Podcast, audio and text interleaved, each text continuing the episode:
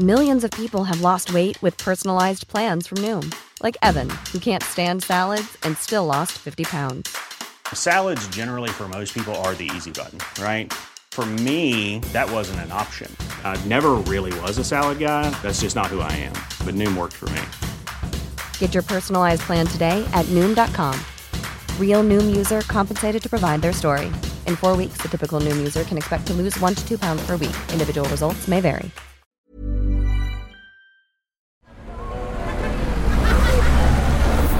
Podcast Network Asia.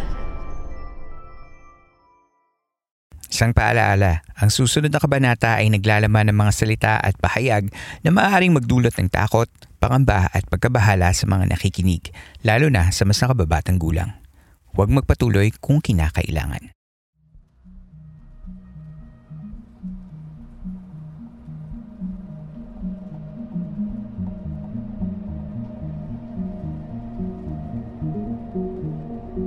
Tuloy po kayo sa ikalamumput dalawang gabi ng San Telmo Society Radio.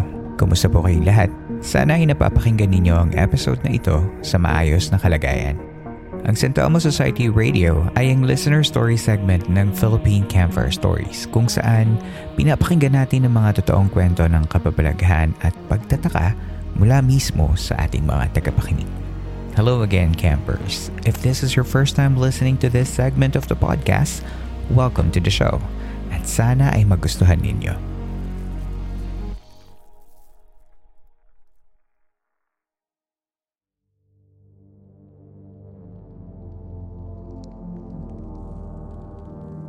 Make yourselves comfortable as we listen to our story for tonight. Ang guest camper natin for the night is Jasmine. At ikukwento niya ang experience niya at ng kanyang pamilya about the strange happenings na nangyari mismo sa kanilang apartment. Excited ka na ba for another story? If yes, welcome to San Telmo Society Radio.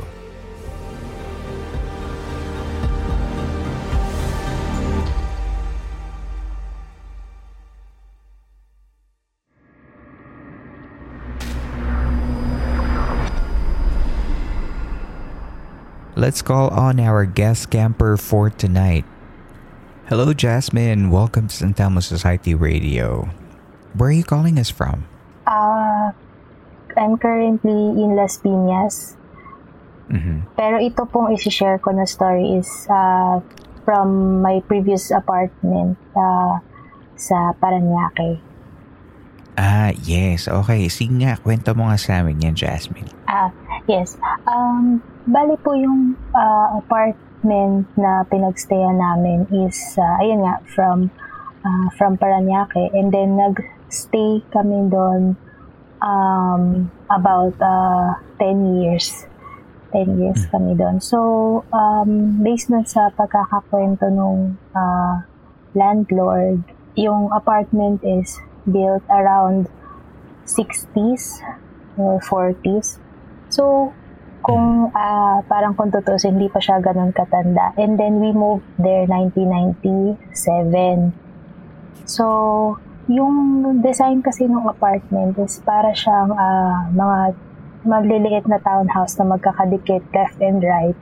And then, uh, pagpasok mo is parang front-facing siya, magkakatapat. Tapos, parang 4 or 5 units each side. And then, uh, concrete, concrete yung baba. And then yung taas is uh, gawa na sa mga uh, light materials except lang sa mga concrete wall na partition niya. So, You mean yung taas, meaning yung second, Second floor, floor. ng bahay? Oo. Mm. Uh, and then, um, parang medyo may pagka dilapidated na siya, though hindi pa naman siya ganun katanda. So, siguro nga kasi nga yung taas is light materials. And then, uh, para din to give uh, visuals ng loob ng bahay is, yung pinaka-unit namin is uh, second to the last kami sa may looban. And then, pag pasok mo ng pinto, um, sa right side yung hagdan niya, which is yung, parang yung hagdan kasi namin is nahahati siya sa parang tatlo na ano. Yung first part is gawa siya sa semento. And then, banda, uh, parang harap ka sa left, may medyo mahaba. So, siguro more than 10 steps. And then, yung pang third is paling ka ulit sa left. So, siguro mga 3 or 4 steps. And then, pagdating mo doon sa pinaka second floor is uh, left and right nung dulo ng hagdan is yung dalawang kwarto. So, uh, small family lang kasi kami, mama at papa ko, uh, and then my sister. Uh, apat lang kami. So, kami is nagsistay lang talaga kami doon sa isang room. And then, yung, Mm, okay. yung second room is uh, parang ginawa siya na uh, lalagyan ng mga gamit o kaya pag may mga visitors kami kasi taga ano, Parang naging guest room. Oo. Yung family kasi namin is from the province talaga. So, pag may mga kamag-anak na lumuluwas, doon nag stay So, Mhm. mostly yung room na yun is vacant siya. So, doon, yung mga ikikwento ko is doon mostly nangyayari. So, ang mafe-feel mo kasi dun sa bahay, hindi naman siya necessarily talaga parang mafe-feel mo na ominous or parang dark. Pero may mafe-feel ka na something. Parang may ibang occupants, parang ganon. So, ang mga una naming napansin is kapag nasa baba kami, uh, may nagpapalakad-lakad sa taas. Kasi yung flooring ng second floor is kahoy din. So, kapag nakatira ka kasi sa ganong bahay, every movement is maririnig mo.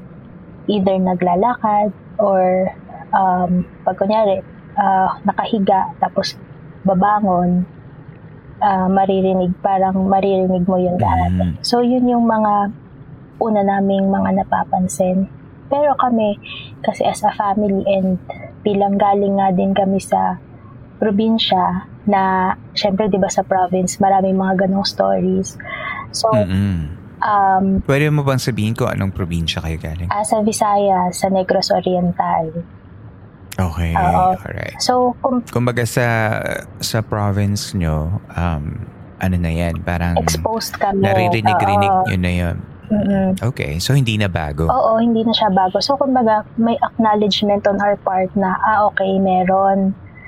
Tap- Okay. Tapos, um, and, and then yun nga nasabi ko na yung ibang family members is nag stay sa amin.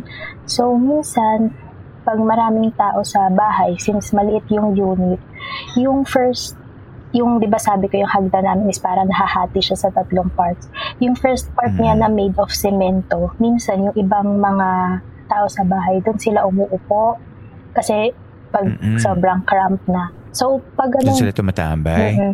Pag ganun kasi, yung pag doon ka nakaupo, makikita mo yung parang pinaka, ah, yung second part ng hagdan na mahaba. And then, Mm-mm. ah, as a Catholic din, may meron kasi kaming santo sa bahay. So, doon namin siya, doon siya situated sa, ah, parang, ano ba ang tawag? So, yung, ba yung parang space sa hagdan na Yung landing. Oo, doon siya nakalagay. So, minsan may ibang mga ah, tito, tita, or mga pinsan ko. Pag doon sila nakaupo, yung parang, di ba, pag may nakita ka sa peripheral vision mo, makukot yung attention mo, mapapalingon ka. So, ang most Mhm. na nakikita is parang white na, yung parang laylayan ng damit. Mm-mm. Tapos parang yun na lang yung naiiwan. Pero, Bakit gumagalaw ba? ah, Or, ah, or parang yun lang yung nakaka-capture? Ah, parang yun lang yung nakikita nila. Parang, Okay. kumbaga, kumbaga sa tao na nakapalda or nakadress or nakakumot, parang ganon. May na, Yun yung napapansin. naiiwan Okay. yung dulo na wala namang tao sa taas. So, Mm. pero ako personally, wala naman ako nakita. Yun lang yung mga tito, tita, and pinsan, pinsan ko. And then, di ba nga, sabi ko, kami yung second to the last na unit. So, may isa pang unit sa dulo namin. So, pag lalabas sila, ah, madadaanan talaga yung bahay namin. And then, Mm. yung bintana niya kasi is made of parang jealousy siya na style pero parang gawa sa kahoy. Yung ganon na type. So, makikita mo yung loob pag dumaan ka. And then, yung kapitbahay namin na yun sa dulo, minsan daw pag dumadaan siya, uh, nakwento niya sa amin na may uh, babae na nakaupo sa sala facing yung pader.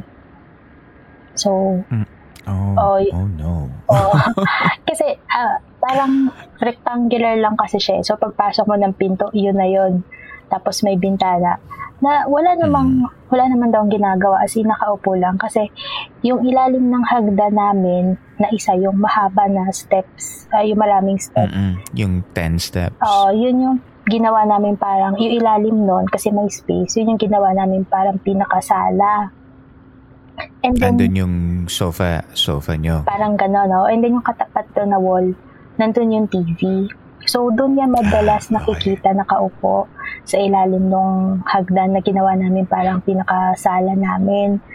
So, uh, ayun na. At kita yon sa bintana, from the bintana? Yes, oo. From outside? Mm-mm, kikita niya. Tapos, uh, yun, parang, syempre, parang nakaka... Bakit siya nagtataka ba? Hindi ba? Kasi may sister ka pa eh. Baka naman sister mo yung nakita. Ah... Uh, kaya? Or walang tao? Yun nga kasi ano lang, apat lang kasi kami. So, parang kilala din naman nila kung sino yung mga nag stay sa bahay na yun.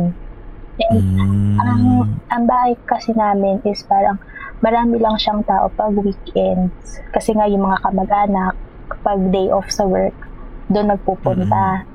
So, pag weekdays talaga, ang naiiwan lang is yung mama ko kasi kami ng kapatid ko nag-aaral, tapos yung papa ko nasa trabaho.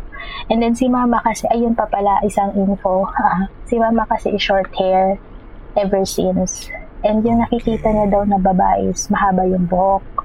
So, Siyempre. Uh, okay. Sige. As in, Siyempre, mahaba buhok niya. Uh, okay. As in, mahaba. So, mm-hmm. hindi talaga from our family. Okay, okay. Sige. Tapos, uh, isa pa din sa mga na-experience namin, yun nga, yung parang palaging may uh, presence dun sa taas na naglalakad.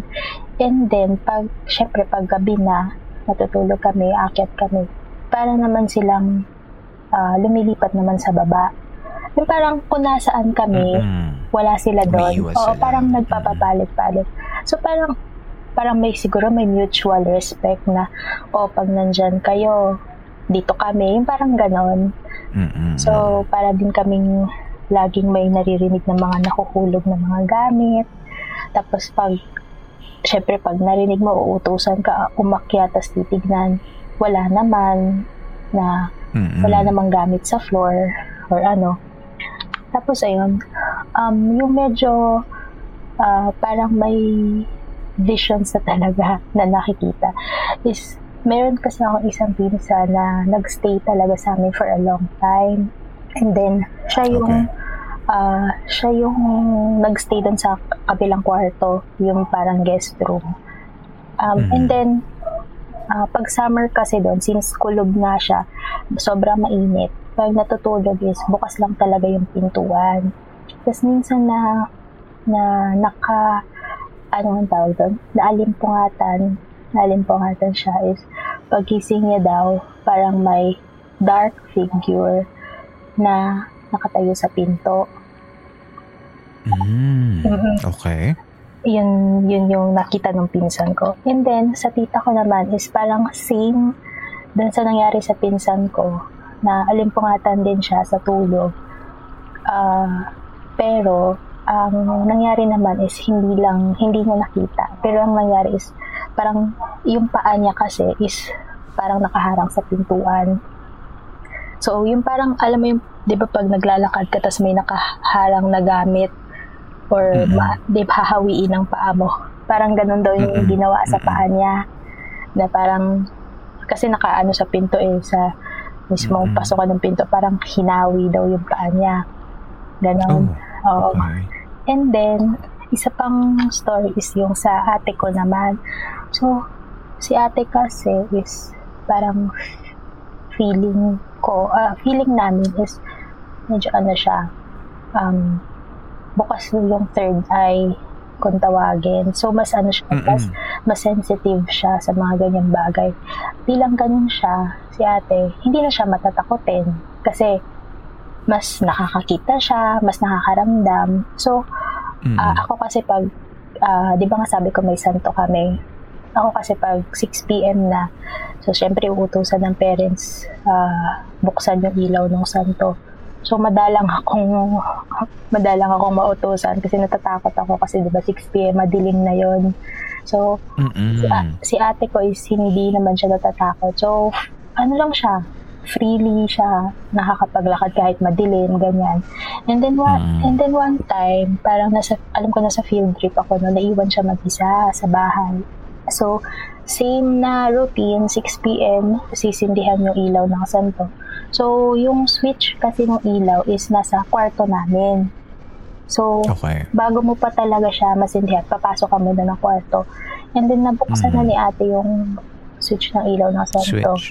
Tapos nung pagbaba niya, yung part ng hagdan na malapit sa pintuan ng mga kwarto is para daw may pumatid sa paa niya na Oh, Oo. yun na naman. Okay. parang may pumatid sa paa niya. So, hindi naman siya actually talaga nahulog kasi 'di ba yung style ng hagdan is para siyang lumiliko-liko. Mm-mm. Pero ayun nga. So, yun yung mga, isa sa mga unang Buti ano. hindi siya na-aksidente. Yun nga. And isa pa yung ilaw lang nun sa taas is yung ilaw nung santo is given na santo siya. So, madilim. Mm-mm. Hindi siya talaga, oh, hindi talaga siya bright light. Yung parang mga dim light lang. Ganun lang yung mga Galing lang doon sa liwanag nung Mm-mm. sa May Santo. Okay. Mm-mm. And then, ah, Tapos mag-isa pa siya. yes, mag-isa lang. Bata pa siya noon. Ah, mga grade 6, ganun. Okay. Oo. okay. So, yung, ito pang isang nangyari is, ito yung medyo, ah, parang, nakakatakot na talaga from our end. Kasi may, ito naman is sa tita ko nangyari. So, may isa kasi kaming ah, tito at tita na nagstay sa amin for the meantime kasi naghahanap din sila ng apartment nila. So, Mhm. for that period, sila talaga yung nag stay doon sa kabilang kwarto na, naman na yon. Mhm. So, parang one time, yung tita ko, biglang sumakit yung balikat niya. Hindi ko na maalala kung left or right, basta sumakit. Parang painful lang. Tapos habang tumatagal, ah parang pasakit siya ng pasakit. To the point na hindi niya na nagagamit yung part na yon ng arm kasi hindi niya na mataas, hindi na siya Mm. makapagbuhat. Tapos, pinatingin na naman sa doktor. Ah, alam ko, nag-take din siya ng mga pain reliever, ganyan. Pero wala. So, so syempre, nagtataka na kami kung anong nangyayari. Tapos, napagkikwentuhan. Tapos, may isang kaibigan si mama na nagsabi na may kakilala daw sila na manghihilot. Ah, manghihilot na, ayun nga, malapit lang sa amin. So, dinala yung ah, dinala yung tita ko. Tapos, actually, hindi lang siya, ano eh, parang hindi siya isang beses lang bumalik. Nag, ilang beses silang bumalik doon. Tapos, ah, yung parang last ata na balik nila, or second to the last, pinagdala siya ng ah, itlog at saka Itlog? ng posporo. Tapos, ah, ayun na. So, yung manghihilot kasi na yon parang hindi lang pala siya basta manghihilot. So, parang, ayun, yung manghilot ay manggagamot din siya. And based sa kanya, sa nakita niya dun sa tita ko is parang may nagalit daw sa tita ko ah, Oh. doon sa bahay namin. Kaya sumasakit yung balikat. Tapos ang ginawa ng mga gagamot is yung palito ng posporo.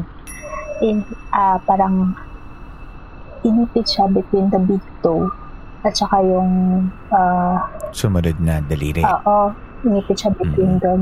And then, parang yung ipit na iipitin mo, hindi lang siya basta nakalagay, para iipitin mo talaga. Yung, kumbaga parang... ah, Parang hahawakan mo siya. Hahawakan, Oo. yung, hawakan niya yung kamay. Hahawakan yung paa. Ah, parang, Yung daliri. parang Para ha- umipit. o hahawakan ng tita ko yung phosphor gamit yung mga toes niya. Parang gano'n. Mm. And then, um, sabi nila mama nung nandun is, habang ginagawa yung gano'n, na nakaipit yung palitan ng posporo sa toes nung tita ko, yung sakit na sakit daw siya. So, nagtataka kami. Tapos ako din personally, tinry ko kung ganun ba talaga ka Masakit ba? O ganun ba talaga ka-intense and kung ilang posporo ba ang kailangan bago siya, yung makaramdam ka talaga ng sobrang sakit. Eh, yung gina, nung tinry ko, parang hindi naman, kahit lima pa yung ilagay mo. Hindi naman Hmm. siya masakit talaga. Pero yung, yung na-feel ng tita ko is, ah, habang ginagawa daw yun is, parang umiiyak na talaga siya. And then, yung Sobrang painful Oo, sa kanya, no? para sa Okay. kanya. Tapos, itong ah, Spring is my favorite time to start a new workout routine. With the weather warming up, it feels easier to get into the rhythm of things. Whether you have 20 minutes or an hour for a Pilates class or outdoor guided walk, Peloton has everything you need to help you get going. Get a head start on summer with Peloton at onepeloton.com.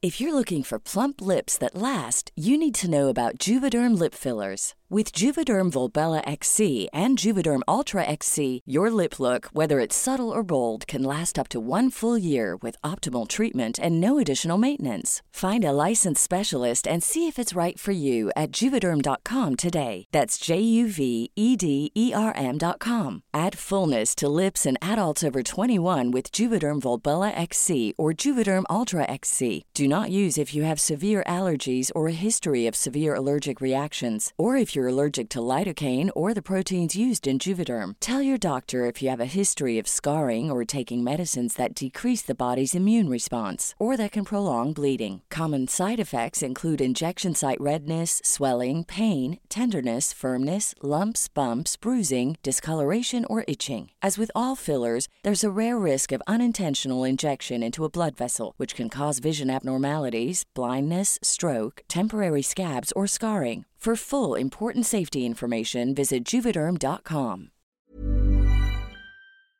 manggagamot. So, habang iniipit niya na iniipit yung palito ng posporo sa ah, toes ng tita ko, is ang, so parang may mga dinadasal siya, and then pinapataas niya yung ah, kamay na hindi na mabuhat ng tita ko.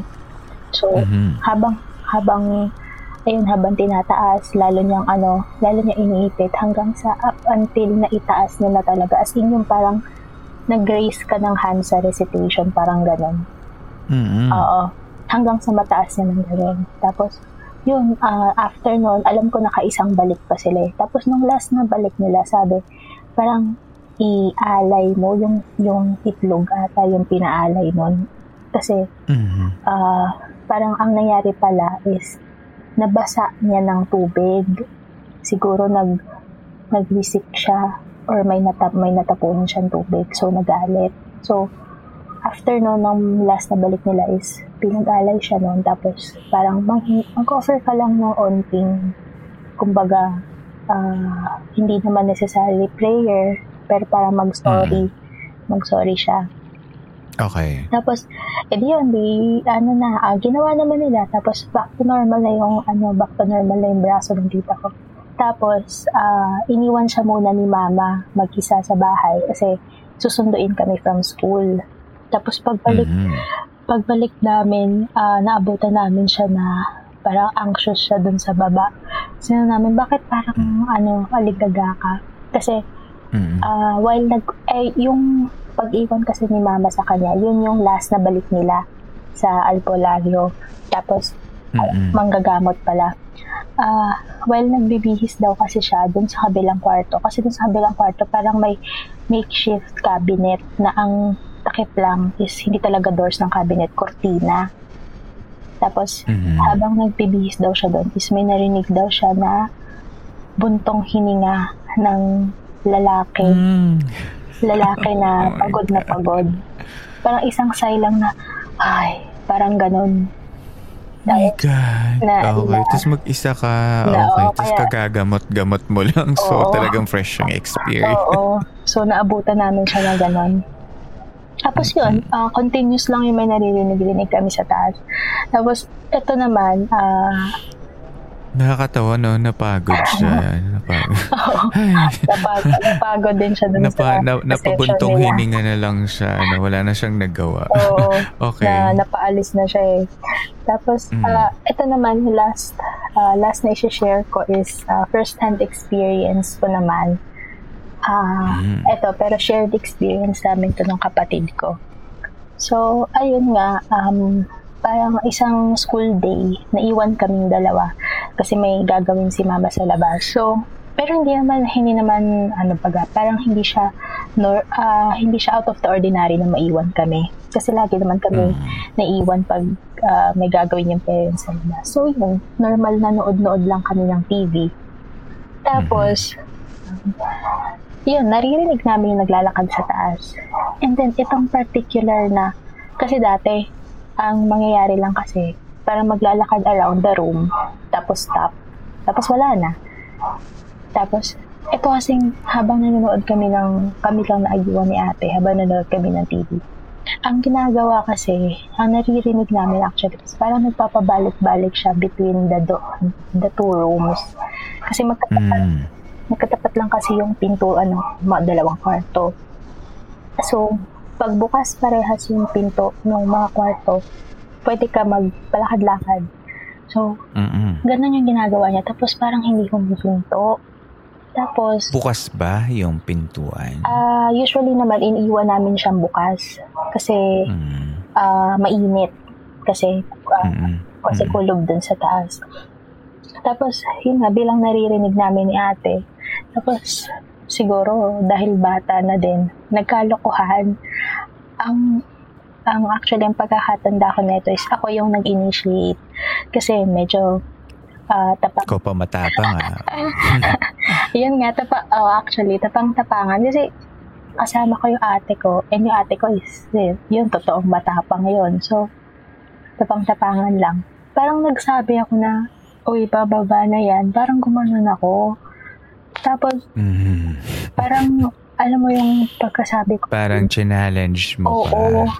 yung pagkasabi ko nun, parang medyo huminto yung ewan ko kung imagination ko na lang, pero parang huminto yung paligid. Tapos, huminto din yung naglalakad. Parang narinig ka. And then, narinig namin na naglakad, parang napunta siya between sa, ano, sa, yung land. Mula sa kwarto. Oh, yung space na pagitan ng dalawang kwarto. Mm-mm. Parang napunta siya. Yung hallway. Oo, parang sobrang maliit lang siya na ano. Napunta siya doon. Tapos, nagtawa, Mm. ah, nagtawanan kami magkapatid kasi parang, okay, parang may response na kami nakuha. Tas- Interactive. Oo. Okay, sige. Tapos, inulit ko ulit yung sinabi ko na, Mm. Yun nga yung, uy, bababa, ganyan. And then, narinig din namin yung footsteps na bumaba dun sa, yung part ng hagdan, na dulong part ng hagdan. So parang, alam mo yun, parang kami na halong takot na parang hindi din kami makapaniwala na okay, but parang ano siya, responsive. Naintindihan niya. Oo, responsive talaga siya. And then parang di ko rin alam kung bakit ko din ginawa. Pero inulit ko ulit yung sinabi ko na. Tatlong beses. Okay. na, na sabi ko, Bata ka. parang sabi ko, parang inano ko na, "Uy, bababa na yan dito sa sala or something. And then, di ba nga, ang, ang sabi ko is, yung, tu- yung second part ng hagdan na, ah, na may space sa Mm. baba, yun yung pinaka sala namin. Nandun yung mga upuan. Yung isa ilalim. Oo. Mm. So, ang narinig namin ng ate ko is nandun na siya sa taas namin naglalakad. So, doon kami nagtakbuhan papunta ng pinto kasi for the longest time na nakatira kami doon, actually nga parang never siyang, never namin nakikita yung sabi ko, di ba kanina yung parang dulo ng damit, nakikita. Mhm. Pero yung maririnig mo siya, hindi siya kasi umaabot sa hagdan. Hanggang kwarto lang siya. And Mm-mm. yung sa nangyari na yun na umabot siya doon talaga sa mahabang steps na yun ng hagda namin. Parang Mhm. first time talaga namin na hindi na namin alam ni ate ko nang gagawin. Naghabulan kami. Nag-agawan kami. Saan kayo pumunta? Nag-agawan kami sa doorknob. Sa main door. Palabas. Oo, nag-agawan. Kasi syempre, di ba, parang ngayon looking back, parang iniisip ko, parang, paano kung hindi kami tumakbo? Tapos, paano kung, sabihin na lang natin, parang kung may bumaba talaga na ewan or kung ano. Tapos alam mo yun na, habang nagagawan kami sa pinto, sa naaalala ko lang, hindi talaga kami lumilingon sa likod. Kasi parang may na-feel ka na, alam mo yun, parang, di ba minsan, May presence. o di ba Mm. minsan parang maluwag naman yung space, pero may pakiramdam ka na masikip. Parang, Mm. parang ganon. Parang ganon yung nafe-feel namin ni ate. Tapos yun, ah, naabutan kami ni mama na hindi na kami pumasok. Alam ko hindi kami pumasok ng loob ng bahay namin kasi nasira din namin yung doorknob. Kaka, kakaagawan namin. Natang, pero nabuksan Okay. naman namin siya. So, Mm. hindi na kami pumasok. Kakatarantan Oo, hindi na kami pumasok kasi parang what if, di ba natanggal na nga yung doorknob, what if pumasok kami tapos hindi na namin ulit babalik. Oo. Mhm.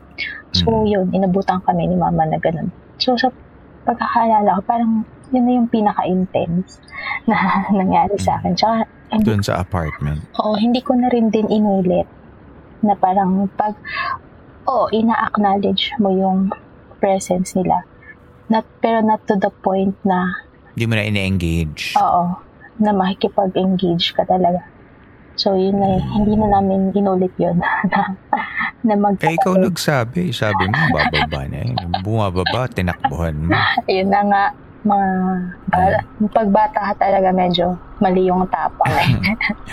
Pero kwentuhan mo ako, ano ba yung, um, ano ba yung nasa paligid nung uh, mga townhouse na kinalaki, mga apartment? Ano ba yung nasa likod, nasa harap, nasa bakuran?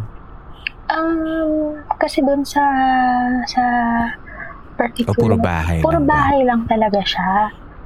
So, kumbaga pagka sa, di ba, sabi mo dalawa yung kwarto, tapos ah, may bintana ba? May bintana, oo, may bintana yung Mm-mm. mga kwarto. And then Yung bintana sa labas ng kwarto ng guest room, ano yun? Ano yung katapa? Ano yung nakikita? ah, yung sa ah, yung doon kasi sa room na yon actually wala na siyang wala kasi siyang bintana. Yung kwarto lang namin yung may bintana. So, parang, as in, ano lang talaga siya, enclosed space lang talaga siya. Mm, Tapos, ah, okay, so there's no way for other people to get in. Mm-mm. So, so kami nga, bilang nag-iisip kami kung bakit kaya ganon. So, ang pinag, may na isang nakapagsabi-sabi na baka yung kahoy. Kasi, ang, sinas- Luma na. ang sinasabi nila is, di ba ang kahoy, pinutol mo, parang Mm. madadala niya kung ano man yung nandun sa kahoy. Parang gano'n. Mm. Tapos ma- Mm. yung flooring kasi nun, matibay din talaga. Yung mga makakapal na kahoy. Mm-mm. Hindi lang siya Mga yung, galing sa lumang, Oo. lumang mga structures talaga. hindi lang siya yung basta-bastang kahoy na ano. So, yun yung, ewan ko kung ka- nakalimutan ko na kung sino nakapagsabi sa amin na parang pag, kunyari, yung kahoy is ah, from the puno, pag yung puno, Kung sino yung guardian ng puno na Oo. yun, sumama dun sa... oo, Mm. kung kinat mo siya, parang ganon, parang possible na, Mm. Kasi bahay niya yun. eh. Mm-mm. Okay. Gets, gets, gets. Yung mm, bintana niya sa labas, yun yung parang naka, ay yung bintana nung isang kwarto, yung kung saan kayo natutulog, yun yung parang overlooking naman dun sa yung the rest of yung mga apartments Oo, oo, oo. na kahilera. Mm-mm, Okay, tapatan, gets. tapatan siya. Tapos, yun nga, Mm. palaging ano, palaging may pumapasok na pusa sa amin. Hindi ko rin alam kung saan siya nang galing or ah, parang obvi- Mm. obviously galing siya sa bintana kasi bumababa na lang yung pusa galing sa taas. Tapos bababa sa Mm, mm, sala mm. namin. Parang, parang out of all the houses, bakit dito lang yung pinapasok ng pusa? Hindi kaya yung mga naririnig yung naglalakad ay mga nakakapasok na hayop nga. Ah, O talagang tunog tao kasi. yung yung pusa kasi ma-identify namin na pusa kasi 'di ba although tahimik ang Hindi mo naman maririnig yung Oo. hindi mo naman maririnig yung lakad ng pusa most pero of that time kasi bumababa sila yung minsan kasi na naririnig namin is particular na gamit like parang alam mo ba yung tunog ng 'di ba yung mga lumang hanger is parang stainless na Mm-mm. parang ganun yung tunog Mm, Na okay. Parang bagay talaga siya na Hindi, ah, hindi mo pala nakwento kung anong taon to nangyayari. ah tumira Anong mga taon? ah, tumira kami doon between 1997 to 2007. Mm, So, okay. Parang 3 years old ako nung lumipat kami doon eh. So, okay. so 10 years kami doon. So, parang Mm, na ano na, parang namulat ako na okay, yung bahay namin may mga tumutunog-tunog na mga ah, oo, Ano? kasi usong-uso nga nung mga panahon eh. Inisip ko kasi nung sinasabi mo yung iniipit ng palito. mm Yan yung mga nakikita ko rin ng bata ako sa TV kapag ka merong mga healers or Oo. may mga ah, albularyo, manggagamot na pag nagpapaalis ng mga um, yung mga na, na may mga bumibisita, mga ganun. So, sabi ko, parang naka-time stop sa utak ko na. Sabi ko, siguro mga early 90s to or Oo. ay, late 90s, early 90s. Actually, yung sa, Yun kasi nakikita ko. yung sa pag-iipit na yun, doon ko lang din yun na encounter. Kasi di ba ang alam ko, madalas yung kandila, tapos ipapatak sa sa tubig ba? Ganon. Mm, yung yung palito na yun, doon ko lang din siya, doon ko lang din siya narinig. Mm. well, mabuti naman na kan- walang nangyaring masama nung bumaba yung ano yun. Yung pinangalanan nyo ba? Yung, ah, actually, ako pinangalanan ko, hindi ko rin... Tapos, para sinusulat ko pa nga yun sa pader ng mga bahay namin. Ewan ko talaga. Ah, mm, Kasi diba nga sabi nila is may naiiwan na white na parang galing sa dress or palda. So, parang nagkaroon ako Mm. ng assumption na okay, babae siya. So, Mm-mm. pinangalanan ko siya actually na Mama Loy. Ewan ko. oh, Ewan ko kung bakit. Mama Loy, Oo. binigyan ka ba ng chismis? Natatandaan, Ano yung part, partner yan ni. Papa Odge? na uh, natatandaan pa nga ng ate ko yun na para siya yung nagsabi Mama na, Loy. "Oh, yun yung pinangalan mo dun dati para sinasabihan niya ako na, ah, oo, oo, nga no kasi ako actually parang nakalimutan ko na pinangalanan ko siya ang nagpa Ngayon ba napagkakwentuhan niya pa ng ate mo? parang before ako actually mag-send ng story parang kasi di ba nga nakikinig-kinig na ako ng mga horror podcast so parang may mga nare-recall ako tapos parang nabanggit ko sa ate ko tapos doon niya nasabi na oo nga di ba pinangalanan mo nga parang tapos doon ako nagka-idea na parang doon bumalik yung mga ano tapos naisipan ko ikaw Naalala mo. Okay. Yan. Well, that's good. That's good na, na kasi part of your childhood pa rin yun kahit na medyo kakaiba siya. So, hindi naman lahat ng childhood may ganyan. So, that's good na nare-recall mo siya. And thank you so much for sharing thank that to you thank us. you Camp Master and I'm sure meron din ibang mga campers natin na yung nagkaroon ng ganyang experience, ngayon at least they will feel na parang ay hindi pala yung bahay lang namin yung yung may ganyan kasi I'm sure meron ding mga ibang bahay. And this happened in recent lang din, parang ah, 2000s tapos parang nasa Manila ka pa. So, alam mo yun. So, it's very, it's a very common setting and uh, I'm glad na kahit kakaiba yung experience na share mo, at least may idea kami na hindi lang to sa, di ba pag isip natin, di lang, probinsya lang yung may mga ganyang kwento. Mhm. Eto hindi. Sa um, Metro Manila lang din. Thank you be- for being part of the San Telmo Yes, Society. uh, thank you for choosing my story din.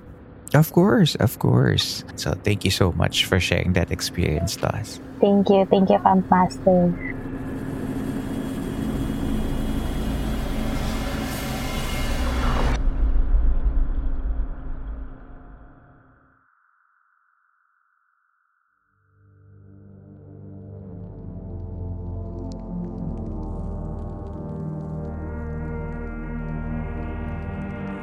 Thank you, Jasmine, for that story. Sabi nga nila, wala naman talagang haunted houses. Kasi paranormal beings exist everywhere and in the same space that we are in. Kaya naman hindi nakapagtataka na ang mga gantong kwento ay nangyayari sa ibang mga tao. Para sa inyo, will you be scared kung kayo ang nakatira sa bahay nila Jasmine? After listening to this episode, join the discussion by going to the Spotify Q&A portion and answer this question or share your thoughts by posting and tag us on our social media channel.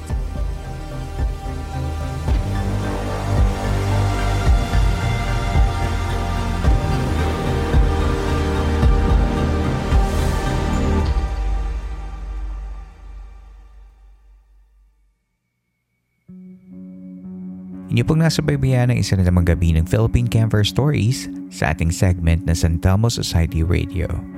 Sana ay nakatulong kahit panandalian ang pakikinig ninyo upang maipahinga ang inyong mga sarili laban sa mga problema at hamon sa labas ng campsite na ito. Salamat muli sa ating guest na si Jasmine para sa mga kwento niya ngayong gabi. Kung nais ninyo maging bahagi ng San Telmo Society Radio episodes ay maaari kayong mag-email ng inyong kwento sa campfirestoriesph at gmail.com at isasama natin ito sa mga future episodes.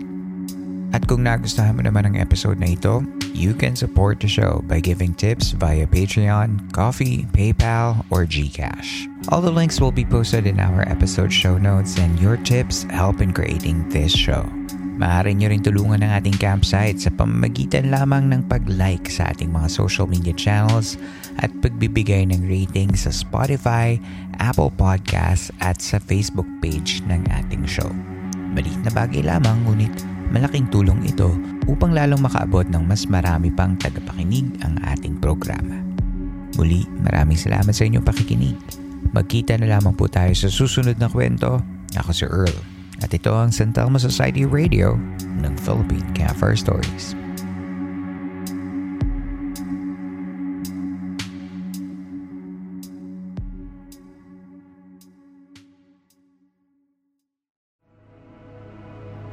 This podcast episode is based on or is inspired by true events.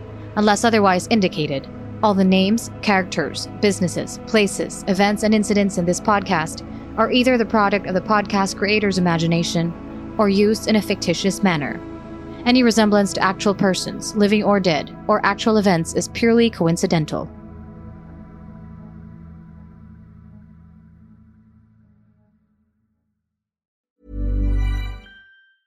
Planning for your next trip? Elevate your travel style with Quince. Quince has all the jet setting essentials you'll want for your next getaway, like European linen, premium luggage options, buttery soft Italian leather bags, and so much more.